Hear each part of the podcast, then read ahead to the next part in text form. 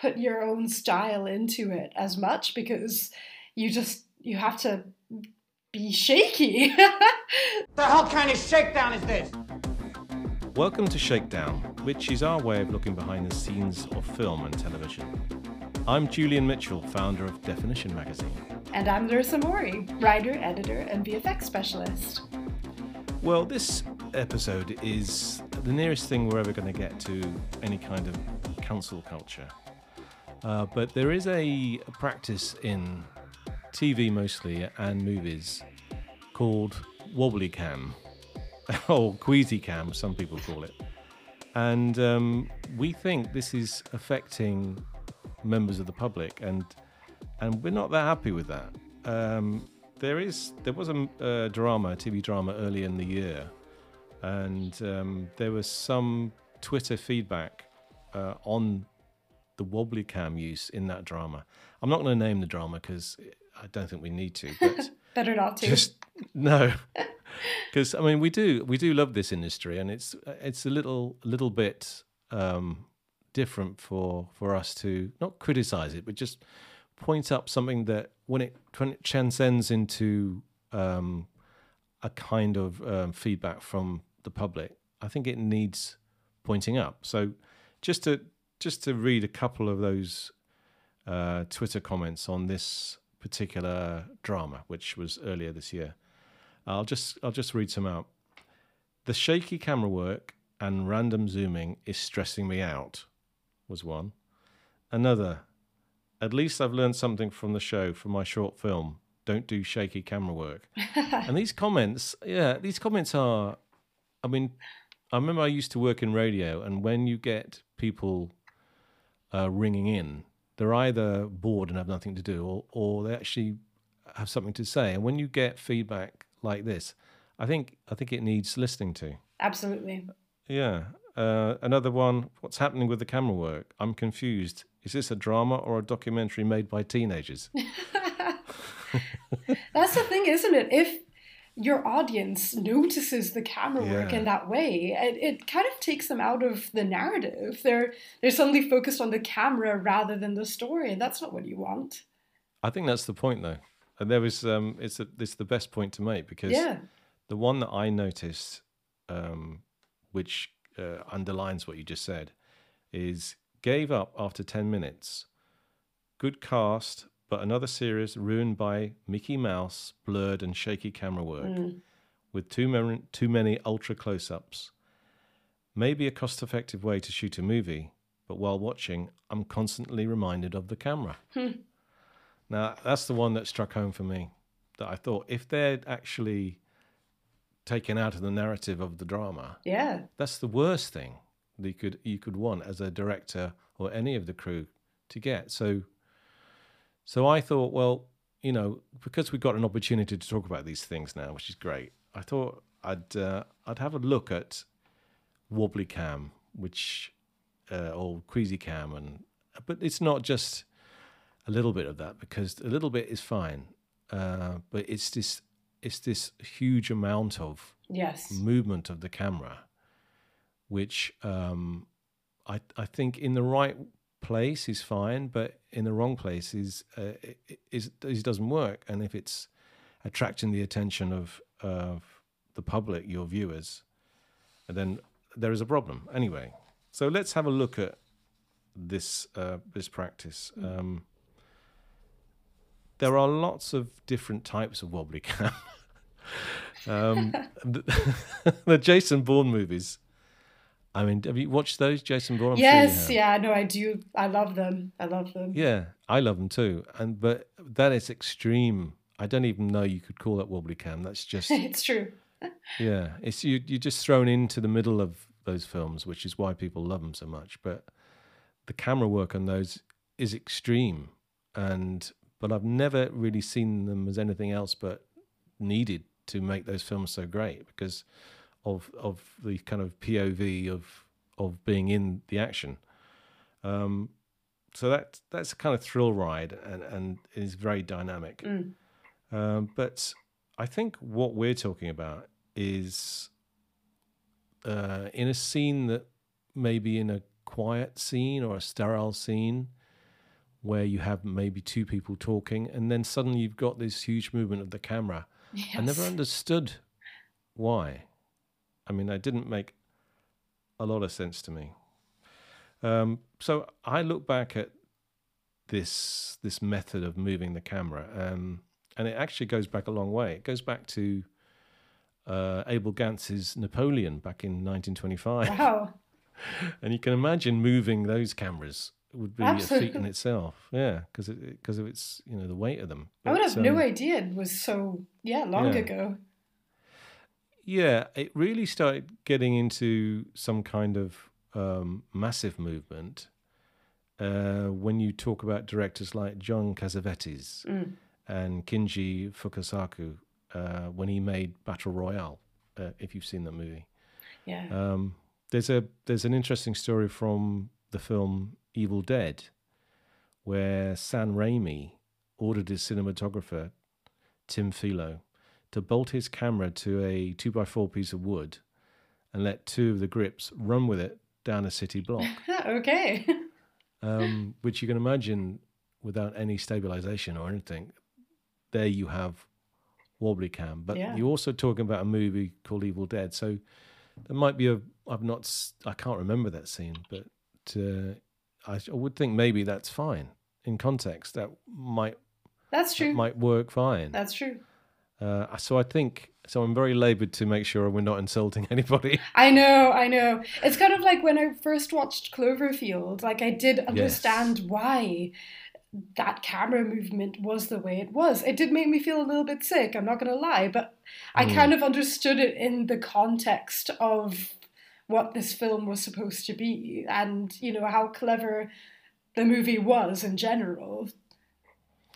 Well, that film actually, uh, interestingly, for a AMC cinema uh, cinemas, that film came with a written warning that they that they actually they actually taped to the door of the cinema, Wow. and yeah, because it um it said, due to the filming method used for Cloverfield, guests viewing this film may experience side effects associated with motion sickness similar to riding a roller coaster.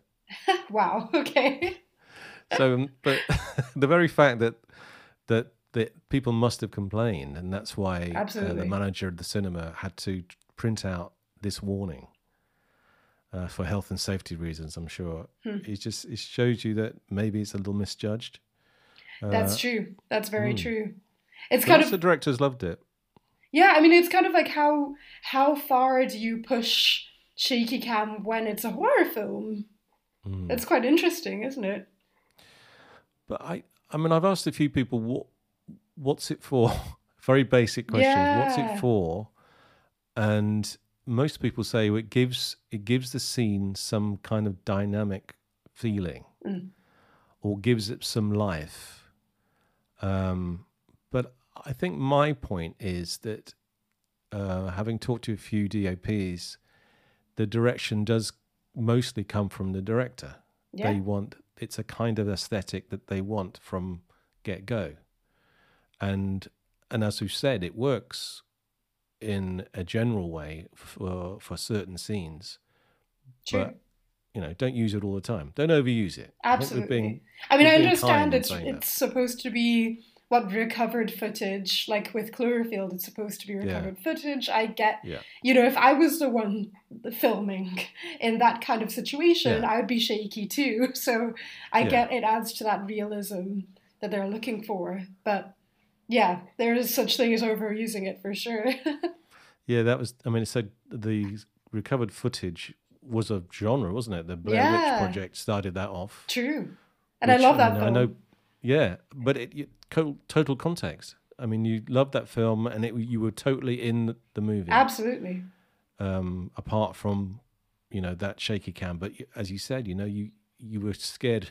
You, would be very scared Yeah. taking taking coverage and stuff like that. So, you know, we take that on board. We're not trying to tell people off here. Just, Everyone stop it. Because people people have been a bit precious about the questions I've asked, and Mm. and you know I'm not a cameraman myself, um, so I did ask a guy who um, who sh- who was the operator on the first Superman movie. Ooh, okay. Um, and so he he um, this first Superman movie shot in film on BNC cameras, and these are cameras that are they're two man lift cameras. They're really heavy, and um, he he told me that he didn't like the the idea of wobbly cam. He he he said to me that on that movie, I mean, they didn't really have shaky cam back then because the camera is so heavy. And what he used to do as the operator, especially on that movie, is they they rigged this huge BNC camera to the ceiling of the um, the film set, and it's very tall ceilings. And they put it on pulleys and a big wire and attached it. So you this had you had this camera basically suspended and around the, the set, so you could follow the characters with this camera Insane.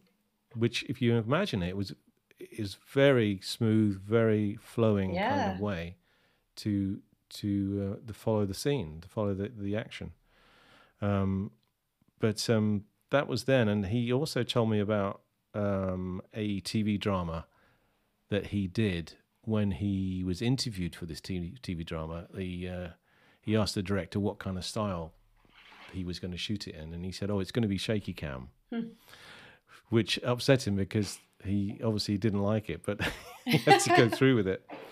Um, for that, for that, what was it called? That drama.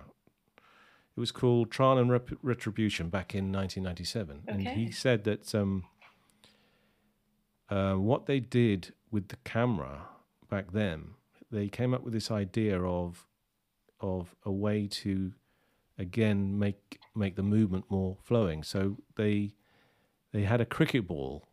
Okay, stay with me on this. They had a cricket ball, and they they put a bolt through it. This cricket Okay. ball, so they could attach the the camera to the tripod, uh, and so then it was free to move wherever you like. I mean, you had to keep hold of it, but this cricket ball basically was moving the action in all way 300 well nearly 360 degrees around um, so again they they attached the tripod legs with sandbags and they had some kind of system that um, allowed them to to give you a really flowing type of camera movement um, wow. yeah. So I mean, apart from that, he uh, he always said it was um, a problem for him because he he uh, he he felt it wasn't fair to the actors. Was his point of view, and and I want to quote him here. And he said, "I always found it very annoying, especially on wide shots. I never liked doing it, as I was always looking for compositions, and when you find one, you tend to stop." these are the key moments, and you really want to concentrate on the eyes and the actor. If you move the camera in any jerky way, then it totally takes away from the moment. Which, you know, Yeah, I get that. I think is a good point. Yeah. Yeah. It's um because he I mean he's uh, he's talking from a time where the cameras were heavy and he did make the point that when you get cameras that are lighter the handheld movement comes along with that. Mm. So I think he, what he's saying basically is that um, as they got lighter, the wobbly cam became easier. Uh, even if some of these cameras have are rigged up with, um, then when there's a rig that you can have that comes over your shoulder, so you're keeping some kind of stability. Um, but it's uh, it's interesting, and I and and I I think we're stuck with it to be honest with you because it's so it, it's it's so inherent in the practice Yeah. and and I just think overuse of it is might be bad practice. Again, I'm being very careful with my words. but um, the, it, ever since I started researching this, it's everywhere. I mean, I can understand it on reality shows, True. Uh, That's true. and it's all over the movies. But I think it works. It's just the problem with too much of it. There is a there is definitely a limit. So I guess you can have too much of a good thing. Yeah. And I don't know, I know we mentioned this on the last episode, but do you think there's an element of this is good marketing for the film. Mm. You know, I know maybe uh, just like some people love riding roller coasters, maybe some people will go see this film in the cinema because of this effect, this roller coaster like effect. Maybe it adds to, I guess, I know PR is bad PR, that kind of thing. maybe. I think I think that might be that might be right. And maybe the fact that it doesn't have it puts people off. Yeah, because it's it, it's so uh, it's so set in the way that these things are shot. So maybe if you haven't, you, if you don't see it in the trailer, for some people it might seem a bit boring or sterile, yeah. which is, I mean, far from the truth. I'm sure, because in if you do start watching TV and films with that in mind, it is everywhere. So it is it is a great device. he says defensively, it's a great device, but it, it is overuse of it. I think is it's got to be stopped. and we start the movement here. I mean, it, just looking back again to to where I think it really started taking off was um, in a in TV. When it started with TV, there was a program called NYPD Blue, mm.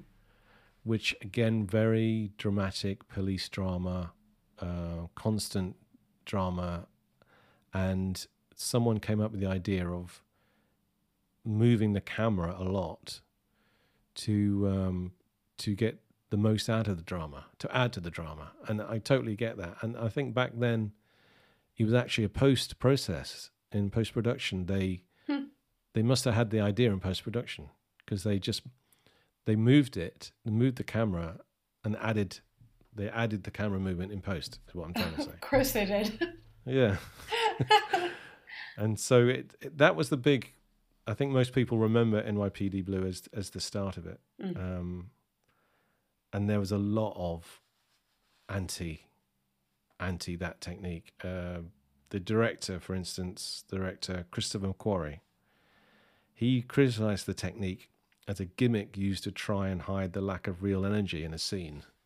I mean, which is, yeah. You know, it's a strong viewpoint, but yeah, it's um, it's definitely it's definitely says it how it is. Um, but you know, I don't want to take away from the way it's used, but I do think maybe um, we could see it as something we can lessen and go back to using framing as Peter Verce was talking about. You know, and the eyes and the actor maybe think about their moments because he was being a movie camera operator you know close-ups and moments for actors are a huge thing and if you're muddying the water with um, unnecessary camera work in some cases um, you know it might be a problem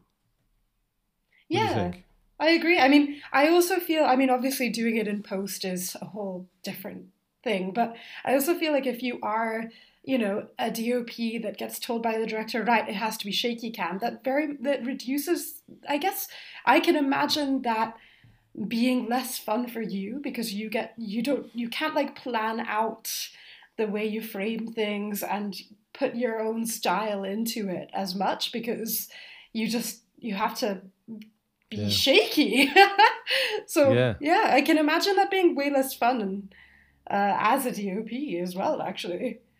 But also, uh, how do you learn how to do it? Yeah, yeah. I mean, do you do you because this uh, the DOP for this drama, unnamed, um, he said to me uh, that some very technical DOPs aren't very good at the technique. Hmm. Um, I don't know why. Maybe they overthink it or something. And he says you have to, because I thought, well, how do you meter it? How do you do yeah. much? Yeah, you do a lot and then you reduce it. And what what is driving that decision? Absolutely. So I, I think having thought about that and seen some uh, unnecessary wobbly cam, I don't think people do meter it. I just think they just sort of think, well, let's do a bit Uh, I don't want to denigrate people's art, obviously, but how is it? How is it? How is the decision made? Because it's never it's never one speed. Sometimes it's Yeah. more, sometimes it's less. So how is that decided upon? Just go for it. yeah, well, I think I think the point is that if some if some DOPs are less good at this technique, maybe maybe then you have problems. Um, I mean, if you wanted to contact us about this and you, you don't agree with us, please yeah, please, Please do. do. Yeah. uh, because I, it's a total personal opinion. Uh, But then, you know, having looked through Twitter and got, uh, I mean, the comments that I've, I've mentioned There are only a few. Um, and the worst thing in the world is for people to turn off. We don't want that. Absolutely. I mean, Um, this isn't um, camera work, it's grading, but I was recently speaking to a colorist that mentioned, you know, that famous Game of Thrones episode. I think it was called The Dark Knight, and he was saying, you know, audiences these days they're they're very clued up Yeah. uh, when it comes to how films, TV shows, moving pictures are made. And so you can't really get away with stuff that maybe you. Well, this is what he said. You know, you can't really get away with stuff that maybe you could what if it was the first time you'd ever done it so maybe this queasy cam technique we audiences kind of know what it's about now and they're less impressed maybe yeah, these are the people speaking. yeah when you hear the when you hear the people speak, and these aren't there's not trolling. These aren't trolling comments. These are people who are attempting to watch your program. And I think when you when you when it's filtered through and you get that reaction, and and they are I mean they're people who are complaining. I know people like to complain, but you know most of these comments are saying I'd love to watch it, but I physically can't watch it. yeah And are we are we too proud to ignore these things? I don't think we should be. I think we should listen to the people because at the end of the day, you know, they're watching our programs i agree our, our movies.